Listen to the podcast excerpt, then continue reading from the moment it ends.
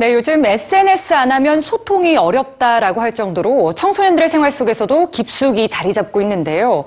이 다양한 소식을 접할 수 있다는 장점은 분명하지만 일부 청소년들의 불건전한 이용 역시 문제가 되고 있습니다. 경주고등학교 스쿨 리포터가 취재했습니다. 특정한 관심이나 활동뿐만 아니라 자신의 이야기도 쉽게 공유할 수 있도록 도와주는 SNS. SNS 계정을 보유한 청소년은 전체의 77.1%로 생활 깊숙이 자리 잡고 있습니다. 그만큼 많은 청소년들이 SNS를 통해 다양한 정보도 공유하고 친구들과의 관계를 공고히 하기도 합니다. 정보를 빨리 공유할 수 있고 친구들과 함께 그 문- 고민거리나 문제들을 얘기함으로써 거기에 대해서 해결할 수 있어서 어, 하나의 소통의 장으로서 가장 큰 이점이 있는 것 같아요.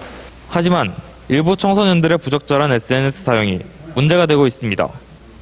한 청소년이 자신의 SNS에 게재한 글입니다.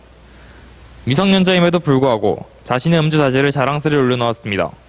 뿐만 아니라 술과 담배를 구매할 수 있는 방법, 장소 등을 지역별로 자세히 공유하기도 합니다. 이처럼 자신들의 탈선 행동을 공개하고 여러 청소년들이 보고 웃고 즐깁니다. 미성년자들이 할 수 없는 그런 게시물들이 올라오기 때문에 기분이 약간 불쾌하기도 한데 그런 것들 접하다 보면 신기하고 호기심으로 그런 거 보게 되는 것 같습니다. 심야 시간에는 페이지라 불리는 커뮤니티에서 다량의 음란물이 올라옵니다. 청소년들은 음란물을 보기도 하고 소환 기능을 통해 친구를 소환하기도 합니다. 이처럼 사실상 제재가 어려운 SNS가 청소년들에게 악영향을 미치지 않을까 우려스럽습니다. 요즘 학생들이 SNS를 많이 이용하고 있는데 SNS의 부정적인 면보다는 학생들에게 좀 더 도움이 되고 SNS가 학생들에게 소통의 장이 될 수 있는 바람직한 문화가 형성되었으면 좋겠습니다.